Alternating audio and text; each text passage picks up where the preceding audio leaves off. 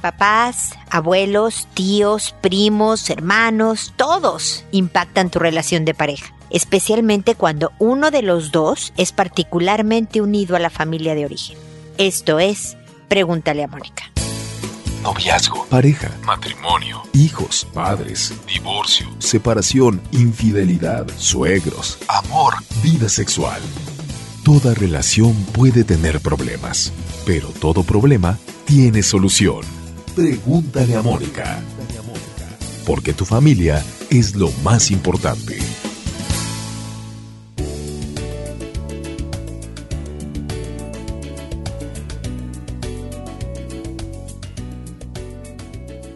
Bienvenidos amigos una vez más a Pregúntale a Mónica. Soy Mónica Bulnes de Lara, como siempre.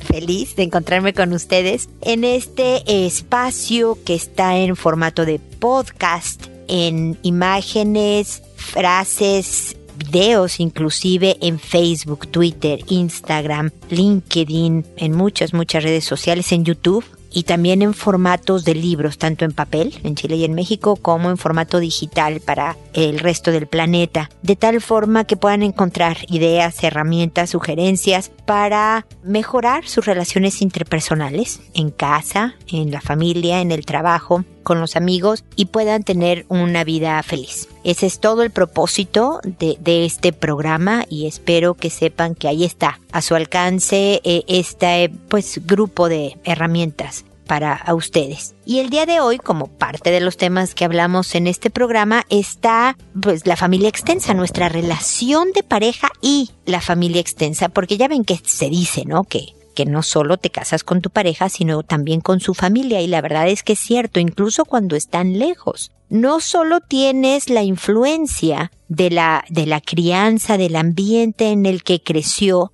tu pareja que influye en la persona que es, la parte positiva y la parte negativa, las dos, tuvieron que ver con su infancia, con su crecimiento, con su adolescencia, cómo eran sus papás, sus genes, la relación, la dinámica familiar, si se mudaron o no, eh, dónde crecieron, todo influye. Pero también cuando uno de los dos particularmente es más unido a su familia de origen.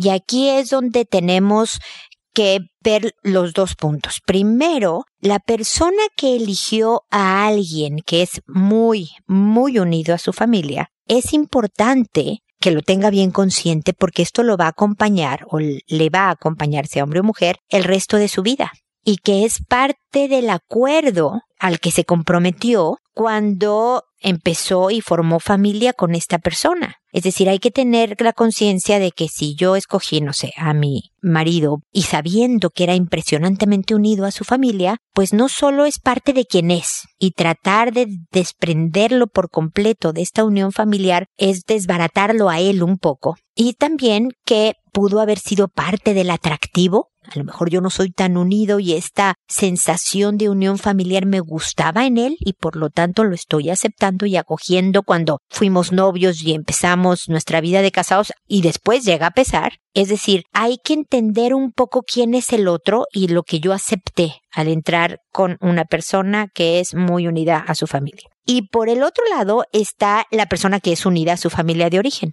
considerar que en el momento que empiezas una familia, el primero, la primer familia, se convierte tu pareja. Incluso sin hijos o incluso con hijos. Tu primer familia es tu pareja y luego los demás. Y por lo tanto, el, el aprender a balancear esta unión familiar con mi familia de origen, con darle este lugar primero a mi pareja es, es bien importante. Es saber que si por algún descuido yo no me di cuenta que lo empecé a dejar de lado porque, ay, es que voy con mi mamá o mis hermanos, nos vamos a juntar y entonces tú no importas o no te hice caso, voltear, aceptar que a lo mejor nos dejamos llevar por esta influencia familiar, pero regresar nuevamente a darle su lugar, defenderlo en nuestra casa, dejar de ir a algún evento para nada más estar con él o con ella. Todo esto se vuelve fundamental para el éxito de tu relación de pareja. Así que los dos tenemos que poner de nuestra parte. El que es unido a su familia y el que no lo es tanto para hacer que este nuevo núcleo, es decir, tú y yo como pareja, funcione. No se vale que el otro entienda que tiene mamitis o papitis y por lo tanto que cambie O no se vale el otro decir, no entiende que mi familia es importante y así me conoció y entonces... Eh", sino verdaderamente los dos tienen que trabajar, conceder al otro una parte, ceder de mi parte otra para que eh, funcionemos mejor. El objetivo final sí es el éxito de una pareja cariñosa, cercana, positiva, en donde haya momentos en que le digan, hombre, vete con tus hermanos o vete con tus papás o vamos juntos a hacer esto porque esto es importante para ti y también yo lo disfruto, pero también el no voy a dejar ahora a mi familia de lado, tú eres el número uno o la número uno.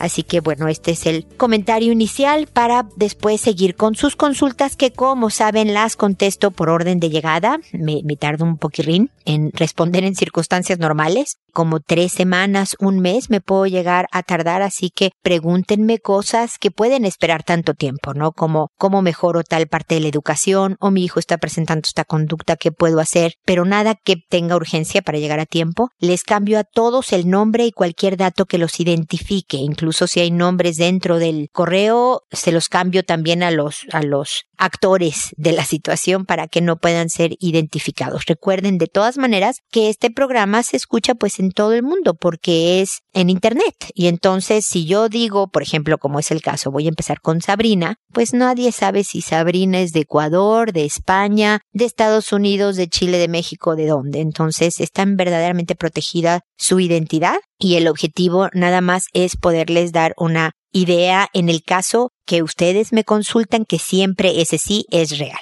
Bueno, y sin más rollo, me voy con Sabrina, como les decía, que me dice buenas tardes. Mi consulta es que mi hija de 8 años piensa cosas muy morbosas y es repetitivo. Todos los días, en las mañanas, tardes y noche, piensa esas cosas. Me las cuenta, pero yo no sé cómo reaccionar. Y no sé qué más decirle. Todo es basado sobre penes y vaginas. La verdad no entiendo por qué sigue pensando así. Nosotros somos muy cuidadosos en cuanto a eso. Piensa cosas feas que le hace a sus amigos, hermanos, profes. Ya no sé qué hacer, necesito ayuda inmediata. No quiero que esto se me escape de las manos. No le he gritado ni menos castigado. Ella me dice las cosas y a veces me la dice riéndose. ¿Cómo actuar? Necesito ayuda urgente. Sabrina, gracias por tu correo. Mira, hay una alrededor de la edad de tu hija. A los niños les da a veces por decir malas, lo que ellos consideran malas palabras, ¿no? y hay niñitos que dicen chones, ¿no? Y se mueren de la risa y dicen popó y se carcajean porque son como groserías para ellos y están como empujando los límites. Esto es algo que sucede con frecuencia y es una etapa normal en, en los niños. Lo que me dices tú, me, me describes a tu hija y tú lo sabes, va más allá tu hija no solo tiene una serie de obsesiones sexuales o de por lo menos de genitales, y luego dice cosas feas, no me especificas cuáles, que le hace a sus amigos hermanos profes. Mi sugerencia, querida Sabrina, es que le evalúes, que vayas con un psicólogo infantil, que vayas con un psiquiatra infantil, lo que tú prefieras, lo que te inspire más confianza, para una evaluación profunda. No sé, por ejemplo, si tu hija en algún momento en algún lugar ha sido víctima de abuso sexual ella misma y por lo tanto está tan obsesionada con el tema, está muy sexualizada y centralizando sus comentarios en todo esto, o si hay alguna otra condición que ella presente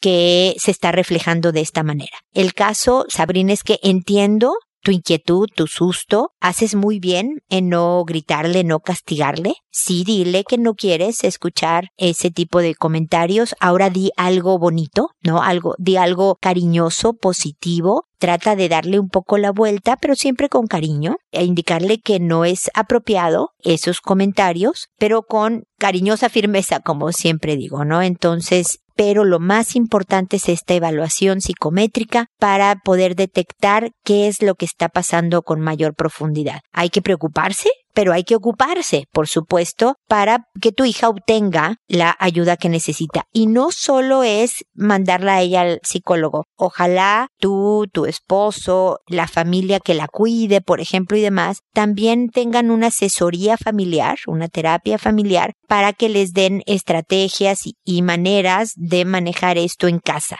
¿No? No solo eh, funciona el que vaya a un tratamiento, sino también que haya gente en casa hablando el mismo idioma porque es en donde más horas pasa al día. No me has dicho, por ejemplo, si en el colegio hace este tipo de comentarios, es decir, si hay algún tipo de filtro, hay algún tipo de autocontrol que solo lo haga en casa y no lo haga, por ejemplo, que no vaya con la profesora y le diga cosas, ¿no? O a sus compañeros o algo. Eso también es parte de la información que necesitarás dársela al psicólogo o al psiquiatra para que puedas tener un cuadro más completo y que puedan diagnosticarla adecuadamente. Sabrina, mucho ánimo, mucha fuerza y aquí estoy para acompañarte, para darte algunas ideas, para lo que puedas necesitar, ¿ok? Sigamos en contacto.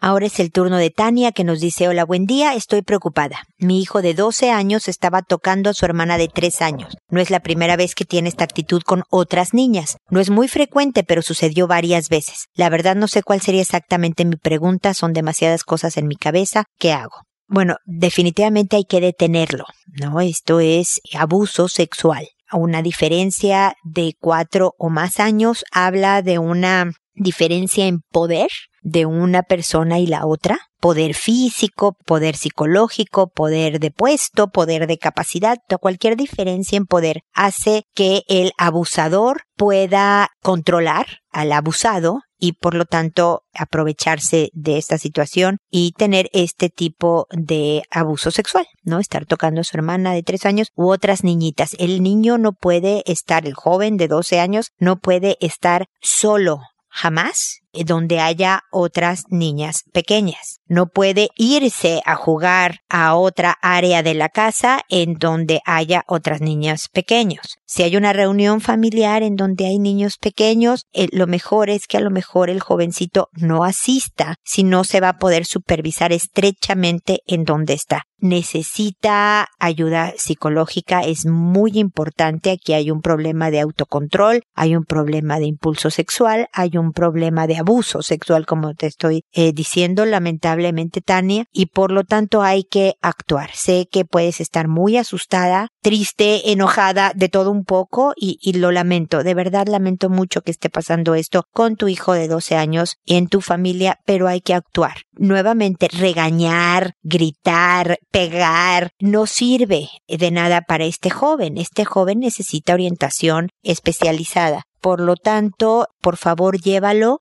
con un psicólogo especialista en abuso sexual, y no solo para que él vaya, sino también para que evalúe el estado en el que está tu hija. Me dices que no es la primera vez que tiene esta conducta, porque no es actitud, es una conducta de abuso y por lo tanto necesita ser evaluada también tu hija y recibir tú y el papá de, estos niños, todo, o sea, tu esposo, quien sea, la asesoría también para el manejo adecuado en casa. ¿Ok? Así que no solo se trata de decirle esto no se hace, como es un problema de autocontrol y de impulso sexual, no va a servir de nada el que lo regañes y le quites el, ¿no? el celular por dos días. Necesita un tratamiento, necesita mayores restricciones. Puede correr peligro en la noche, por ejemplo, tu, tu hijita de tres años, cuando tú estés muy dormida y este pequeño pueda levantarse sin que nadie lo oiga para seguir tocándola. Entonces hay que tomar medidas bien estrictas para que los ataques no continúen y pueda empezar el camino a la recuperación de todos los involucrados. Tania, por favor, no solo te recomiendo, te digo, esta evaluación para todos, o sea, para tus dos hijos, la asesoría también familiar. Si quieres escuchar más episodios sobre lo que yo he tratado del tema de, de abusos sexuales,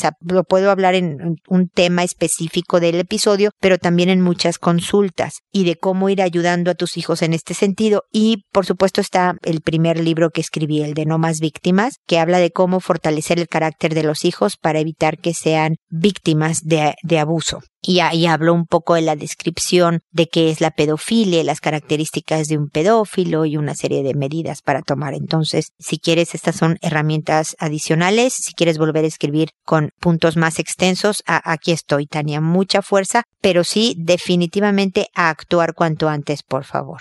Ahora es Belia la que me dice, hola querida Mónica, como siempre yo molestándote con mis problemas. Te cuento que mis papás nunca discutieron enfrente de mí y aunque parezca raro, yo creía que los esposos nunca se enojaban y cuando me casé fue muy difícil para mí porque decía, ¿por qué mi esposo no me quiere? ¿O por qué lo estoy haciendo tan mal? Porque yo juraba que mis papás nunca se pelearon. Por otro lado, los papás de mi esposo se separaron cuando él era un bebé. Su mamá tuvo novios, pero él tampoco vio que sus papás discutieran porque no estaban juntos. Ahora que tenemos un hijo y estamos enojados, dejamos de discutir frente a él, pero a mí me surgió la duda. ¿Es bueno o malo que nuestro hijo vea que también nosotros tenemos diferencias, pero que también vea cómo las arreglamos? ¿O de plano como yo, que lo ocultaron tan bien que nunca me enteré, pero tampoco aprendí a negociar y platicar y peor aún, juraba que mi esposo no me quería por esas discusiones. Mi madre ahora me cuenta todas las peleas, mi papá ya murió, mil gracias. Belia, pues mira, número uno, nunca me molestas con tus problemas ni preguntas y demás. Para, para eso estoy, por eso se llama Pregúntale a Mónica.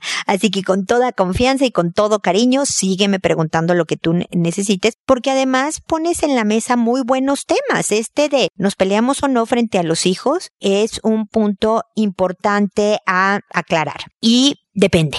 Súper buena mi respuesta, ¿verdad? Porque, Delia, yo creo, me parece extraño que crecieras hasta la vida adulta pensando que los papás no se peleaban, porque yo puedo creer que de, de niña, no, todavía medio de joven lo pienses, medio adolescente. Pero una vez que empiezas a tener novios o ves a los novios de tus amigas. O sea, ves, aunque no sea en tu casa, ves peleas de pareja, sabes que existen. Entonces es bien importante inculcar en, en tus hijos, y eso te lo digo no por lo que te pasó a ti, porque pues ya te pasó, pero inculcar en los hijos la noción de que en toda relación hay discusiones. Si tú llegas a tener más de un hijo, van a haber pleitos entre los hermanos. Y una de las mejores maneras para aprender a negociar y platicar y conceder y tener paciencia y aceptar diferencias son los hermanos. Y cuando eres hijo único, a veces son los primos o con los amigos. Pero tienes oportunidades para aprender estas habilidades, para conocer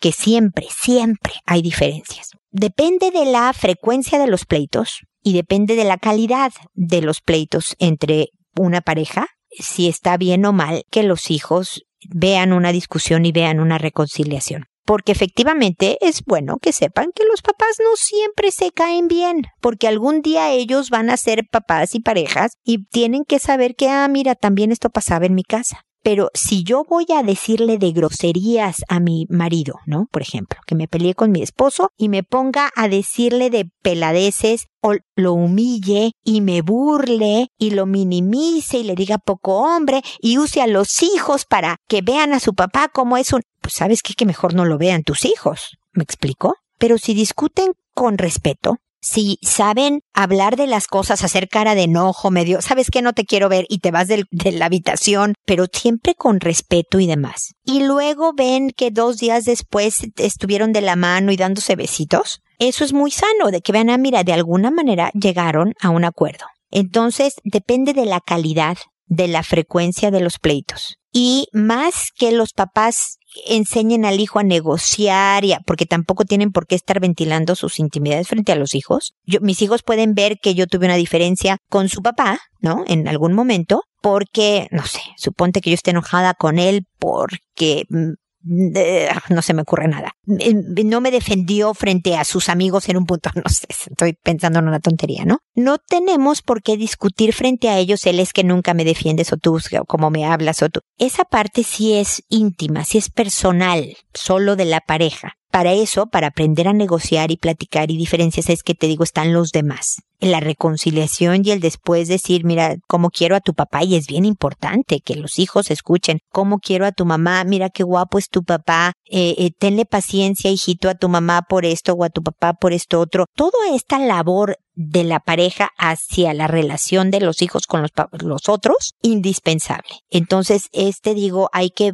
ver una parte como hijo, pero no toda la parte, y desde luego aprender estas otras habilidades en otros lugares, o con los hermanos, ahí a falta de hermanos, con otras gentes, pero son más bien conversaciones de los papás con los hijos para aprender todo esto. Espero, Belia, que después de todo este rollo yo haya respondido tu pregunta. Si no, me avisas, por favor.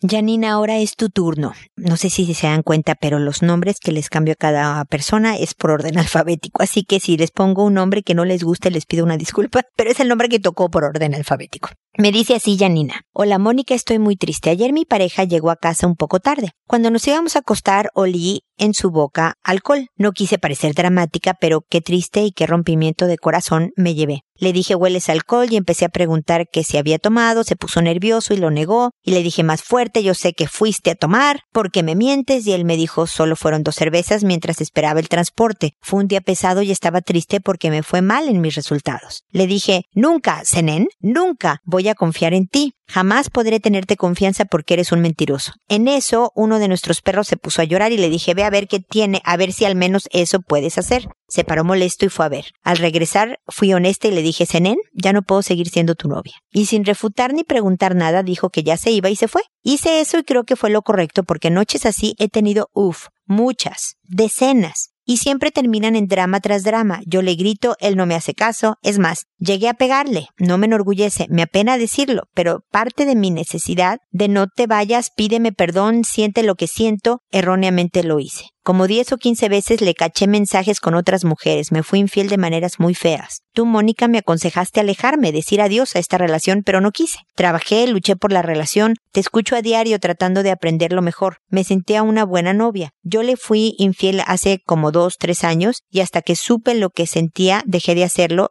y trato de evitar estas situaciones, pero no entiendo qué es lo que hago yo para que me mienta tanto. Soy celosa debido a lo que pasó. ¿Crees que exageré la noche de ayer? Le dije eso porque creí que estaba a tiempo de meditar la relación de no comenzar a gritar y a pegar. No terminé esto por falta de amor, sino porque quiero que mi pareja me tenga respeto, confianza. Quiero que me ame de verdad. No fueron las dos cervezas, es que ya estoy cansada de que me mienta o me oculte cosas. La verdad es que ayer me dijo, ojalá sigas firme en separarnos. Hasta apenas hoy me ha dicho lo siento pero jamás menciona algo de volver. Obviamente yo me moría por volver, pero creo que debemos separarnos. Yo sé que lo amo. Me gustaría verlo arrepentido, que supiera lo que es perderme o no tenerme. Solo estoy en espera de ver cómo suceden las cosas. ¿Tú qué opinas, Mónica? Gracias, comencé escribiendo con llanto, pero escribir me deja más tranquila. Creo que hice lo correcto, no lo sé, quiero escuchar tus comentarios. Gracias a ti, Janina, por escribirme. Y mira, aparte de, de lo que quiero hacer con Pregúntale a Mónica cuando me escriben es eso, servir de desahogo, de tomar perspectiva. Hay veces que al tratar de explicarle a otra persona qué fue lo que sucedió, también nosotros aclaramos varios puntos, ¿no? Al estarlo escribiendo. Entonces, qué bueno que escribir te sirvió, Yanina.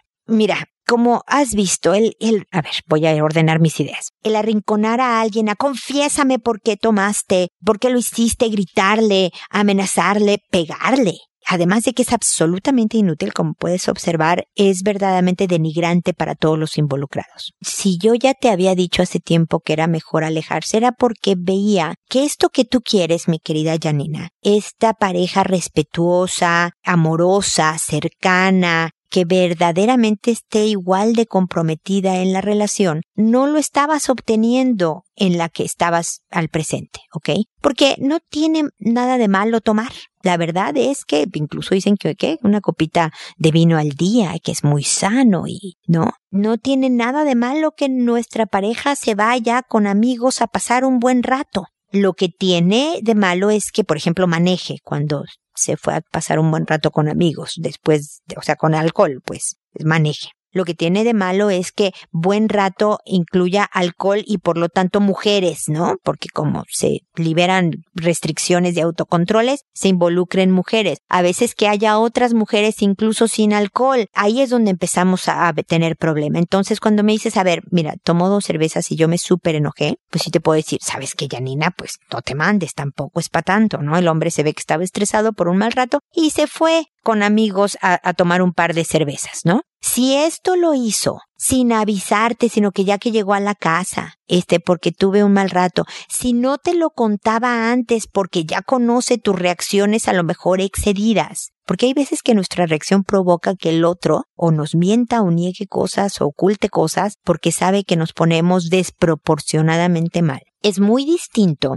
a que este hombre tenga problema de alcohol y problema de mujeres. No va a haber o sea, por lo que me decías en tu correo, Janina, tú lo que quieres es que sea otra persona. ¿Crees que a base de razonamiento, gritos, amenazas, llanto y demás, él un día va a decir, pero Dios de mi vida, ¿qué estoy haciendo? Janina es la mujer de mi vida. Voy a dejar de tomar. Voy a dejar a las demás mujeres. Estoy solo con Janina. Y has comprobado en mucho tiempo ya que me, estás contando que tú le fuiste infiel hace dos, tres años, es decir, llevas mucho tiempo en esta relación, en donde ha habido diez o quince veces que le has descubierto mensajes inapropiados, quiero pensar mensajes con otras mujeres, porque pues puedes mensajearte por trabajo con otra mujer que no tiene absolutamente nada de malo, pero inapropiados con otras mujeres, que llevas un buen rato y sigues aceptando condiciones que tú misma me dices que no quieres en tu relación ya al final de tu correo sonabas a que estabas arrepentida de haber medio terminado y qué tal que Mónica dice que exageré y que mejor si regrese. Yo no puedo decirte vuelve o no vuelve, termina o no termina. Eso, como pudiste observar, Janina, lo determinas tú. Lo único que yo te puedo decir es qué tipo de relación quieres. ¿Qué hombre quieres a tu lado? ¿Con qué tranquilidad quieres estar cuando no estás con él? De saber que aunque esté de copas con amigos, su comportamiento es intachable. Cuando estén enojados y le caigas pésimo, su comportamiento es intachable. Esa confianza y esa tranquilidad de saber quién es el que tienes a un lado. ¿Cómo te trata? ¿Cómo lo tratas? qué tan orgullosa te sientes de él, que tanto lo respetas. Todo eso, contéstalo y di qué es lo que quieres y luego ve si es lo que tienes con él, porque a lo mejor ustedes dos son muy buenas personas, pero no son el uno para el otro. El amor, Janina, lo has podido ver también, no es suficiente. Hay otras cosas bien importantes a considerar y por lo tanto creo que darle un respiro largo a esta relación va a ser muy sano para aprender a estar solo, para evaluar a quién escogí por qué, cómo me porté yo durante la relación, qué fue lo que permití, qué fue lo que no permití y cómo no lo permití, todo, todo, todo. Mi querida Janina, hay que ser fuerte, porque se siente horrible romper con alguien a quien amas después de tanto tiempo, pero también se requiere fortaleza y valentía para verdaderamente construirte la vida que tú quieres, que tú mereces, Janina. Así que eh, suerte, fuerza, ánimo y ya sabes, aquí estoy para lo que decidas. Si decides continuar, adelante. Pero es bien importante saber quién es el otro claramente y qué precios vas a pagar en la relación con los defectos, problemas eh, que traiga el otro. Y también se requiere de mucha, mucha claridad para saber tus respuestas y la manera en que tú también, o sea, lo que tú estás aportando en la relación. Porque el gritar, el amenazar, el arrinconar, eh, no es una manera de tratar al otro y provocas muchas veces unas reacciones que siguen empeorando la situación. Así que ánimo y seguimos en contacto. Luego está Adolfo que me dice, hola Mónica, creo que escuché tarde tu consejo anterior. Desde tu consejo volví a ver a este joven. Un día él me buscó, me siguió buscando hasta que comenzamos a relacionarnos más, por lo menos verlo una vez a la semana a salir por la noche con amigos. De seis veces que lo vi, solo dos fueron salir en pareja y generalmente no fueron las mejores salidas. La última vez lo vi extraño y como distante. Ese día volví con más dudas que intenciones. Le pregunté por mensajes qué era lo que pasaba. Se demoró horas en dar una respuesta. En resumen dijo que yo le gusto y le gustan los momentos en los que está conmigo, pero sus sentimientos de amor no han crecido más con el tiempo. Le expliqué que me gusta, pero que no estoy enamorado de él, que yo no me enamoro en el poco tiempo que llevo conociéndolo. Según él, no me quiere hacer daño, ya que por palabras de él mismo siempre le pasa lo mismo, se cierra, se siente que es egoísta y no puede intentar querer a alguien. Después de esto escuché tu consejo, de verdad quiero una relación seria y duradera y comprendo que como tú dices, Mónica, para eso hay que trabajar y ponerle ganas, dejar la zona de confort, cosa que creo que él no tiene intenciones para nada por lo cual decidí escribirle un último mensaje explicándole que desde el principio, si un chico fuera importante para él, la distancia no hubiera existido, que no pretendo ser su segunda opción, que él gusta que tiene cosas que me encanta, que él me gusta, yo creo que es, que tiene cosas que me encantan, que para mí era una decisión entre los sentimientos y la razón, que pero por yo tener las intenciones de tener una relación de verdad seria, ya no podía seguir saliendo con él, ya que si él no es capaz de comprender los puntos importantes de tener ganas de cambiar el patrón que le ha pasado, nunca va a tener una buena relación. Gracias, Mónica. Se lo vuelvo a decir por este espacio.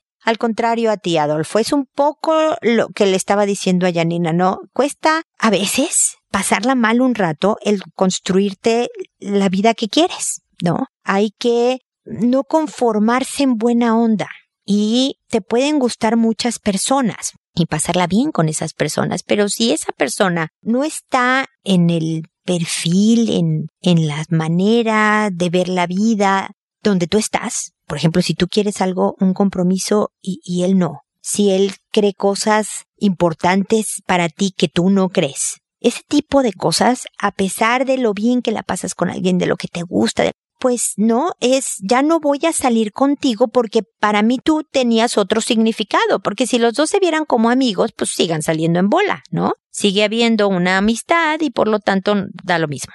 Pero como aquí a uno de los dos le gustaba el otro, es decir, a ti te gustaba él, y a lo mejor él la pasaba bien contigo, pero tú tenías como más intenciones, pues lo mejor efectivamente es decir, pues ya no voy a salir contigo, ¿no? Si yo iba encaminado a establecer una relación y no fue, entonces dime para qué seguimos como alargando la agonía, Adolfo.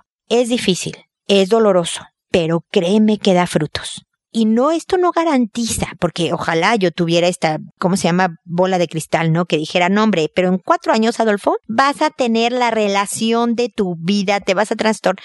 Hay veces que no se constituye una relación formal, pero por lo menos sabes que no te capitulaste, ¿no? Que no te rendiste y cediste a una relación, un trato, unos valores o lo que sea que no son los tuyos, nada más por estar con alguien. Siempre hay que ceder en una relación de pareja, tú me oíste al principio decirlo, ¿no? Hay que poner de tu parte con esto de la familia política y demás, ¿no? Pero, pero no para las cosas de raíz, no para las cosas de fondo no para que yo signifique para alguien lo que yo quiero significar. Ser esta número uno, ¿no? En la vida de la otra persona. Esa, esa, cuando cedes en eso, tarde o temprano, la relación se deteriora, entonces no tenía caso ni haberla empezado. ¿Me explico? Así que, pues ánimo, mi querido Adolfo. Yo sé que no es tan divertido saber que algo no cuajó, algo a lo que le estabas poniendo, pues ganas, ¿no? Intención, trabajo para que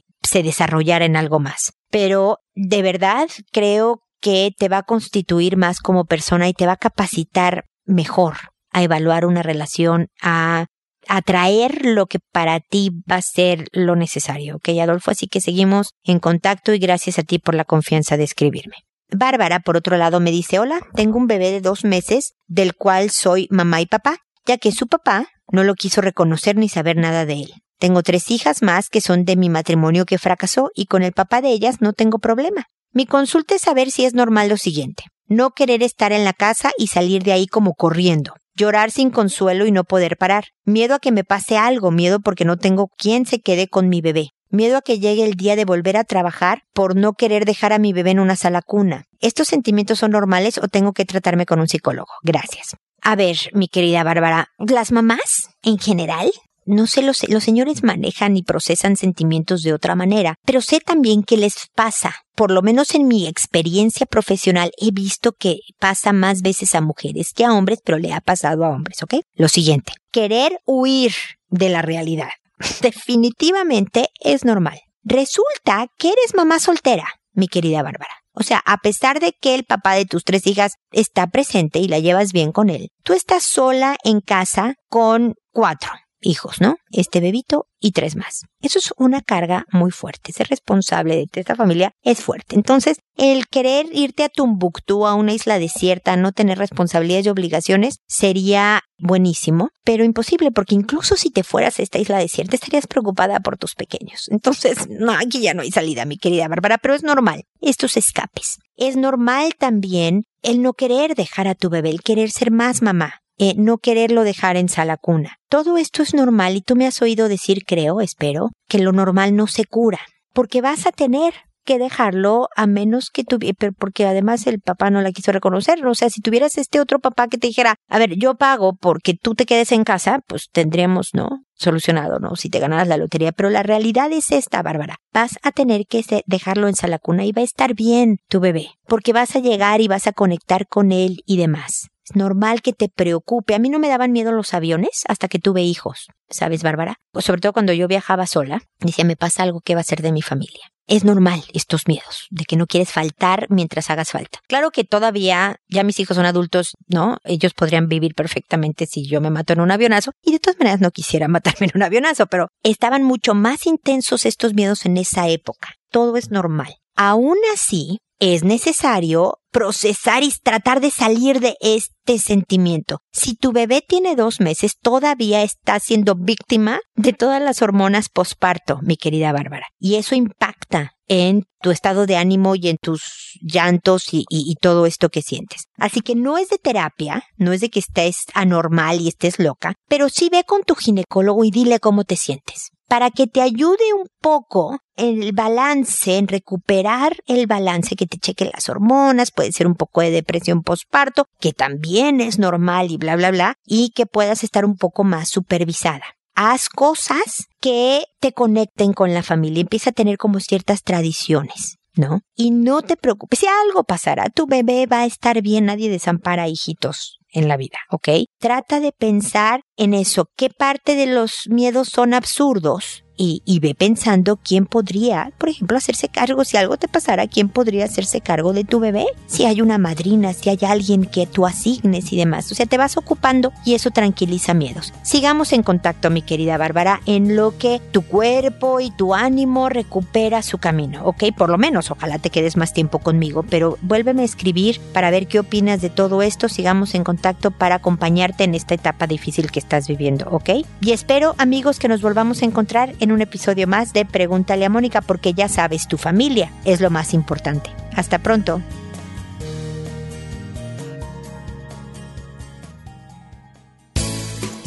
¿Problemas en tus relaciones? No te preocupes, manda tu caso, juntos encontraremos la solución. www.preguntaleamónica.com Recuerda que tu familia es lo más importante.